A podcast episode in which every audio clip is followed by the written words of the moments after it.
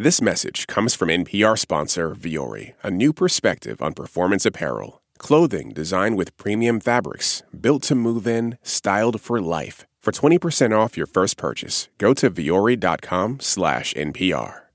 In Ukraine, the spotlight is on war crimes, executions of civilians, targeting of residential neighborhoods. But one type of war crime seems to always get less attention and virtually no accountability rape and other forms of sexual violence as a weapon. It's pervasive, it's been a staple of war and ethnic cleansing for centuries on all sides of conflict.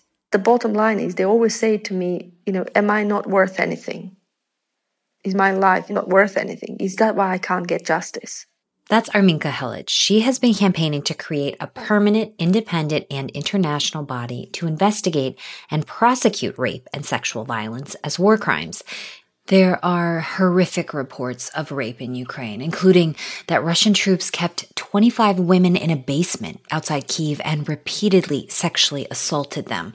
We spoke with Helic last week. It is not something that is just happening in Ukraine now. It's something that happened in Bosnia, in DRC, in Iraq, in uh, Syria, in Myanmar, in Central African Republic.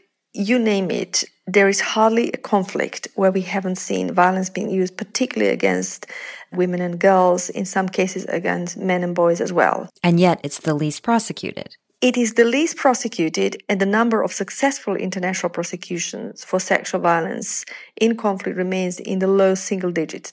Now, we are kind of at a crossroads here. If we had a body that is funded in existence that has forensic trauma and medical experts already available to be deployed or to be approached by the investigators in Ukraine, we would have by now had an opportunity to collect this evidence either from the internally displaced people or from the people who have crossed the border. And there are so many women that I have met over the years who actually, in the first couple of days, were on the verge of reporting this crime. But as the conflict goes on and as, as their families get affected, as they lose their husbands or their children get injured, women weigh it. Like, what is more important? Is it more important that I go and report someone who has assaulted me or that I go and have my child taken to a hospital so they get a new prosthetic leg?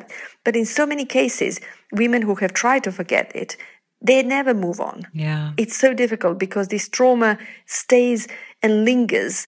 You were a refugee from Bosnia, where Serbian forces maintained rape camps with tens of thousands of people systemically That's correct. raped. And that led to the UN's first prosecution of rape as a war crime. Is this what led you to take up this cause, this history? So I want to tell you, when I was listening to the reports of, of the 25 women who were kept uh, in prison, it kind of brought back to me reports of what was happening in eastern Bosnia, where the same things were happening. The women were kept until they got impregnated, and also they were violated so much that they the same message was given to them that they will be violated so much that they will never want to have children with anyone else and because this is this is a deliberate tactic right. a way in which you dehumanize demoralize terrify and destroy your opponents mm-hmm. or an entire ethnic group you know when soldiers rape women they are deliberately inflicting trauma on civilians creating scars that last across generations we should stop talking about consequences of the crime but we should start creating deterrence so that we never or in very few cases have these discussions because if we don't find a way of prosecuting this crime, if you don't find a way of flipping it from impunity to accountability, yeah. in years to come, we will have another interview and another summit and another meeting and another communique, another UN Security Council resolution, and we will be just talking about something that can actually be addressed. There's no accountability. We discuss the women we've met sexually violated in war only to return to their communities with shame. Many stay silent we have managed to get a vaccine for COVID 19 in six months. And that is amazing. The fact that in today's world, where we have technology, we have reporting, we have social media, we have every single tool that can help us where we couldn't have that help 20 years or 30 years ago, and that we cannot do much about it shows me that there is a lack of political will. It's not that it is impossible. Everything is possible. It hasn't been given the importance mm. that it deserves. I think it's a difficult issue to discuss. Quite a few countries don't want to have anything to do with it. On the other hand, there is a certain level of population that has been so damaged and traumatized that they are left behind.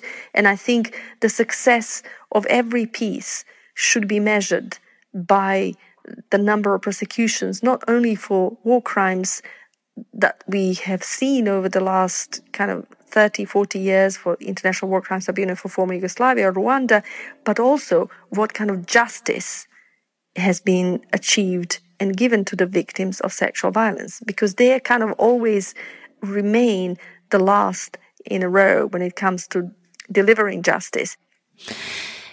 Before this war started in Ukraine, at a February news conference, uh, Vladimir Putin made a rape joke. He quoted lyrics from a Soviet era punk song that referenced mm-hmm. rape and necrophilia.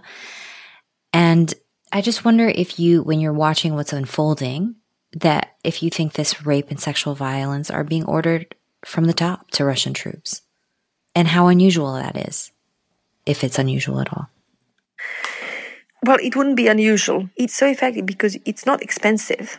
It is easy to order, it's easy to do, and the effect that it has, it is immeasurable because you will never see a woman who is a victim of rape going around with a medal, but you will see someone who has been at the battlefield going around with a medal. Yeah. It is kind of like a crime that is a silent crime that creates circumstances on the ground where populations, ethnic groups disappear overnight either because they have heard about that happening in their neighborhood or it has happened to them and the whole family leaves. Yeah. Arminka Helic, thank you so much for joining us. Thank you. Thank you for picking up this topic. This message comes from NPR sponsor Charles Schwab with its original podcast on investing. Each week, you'll get thoughtful, in depth analysis of both the stock and the bond markets. Listen today and subscribe at schwab.com slash on investing or wherever you get your podcasts.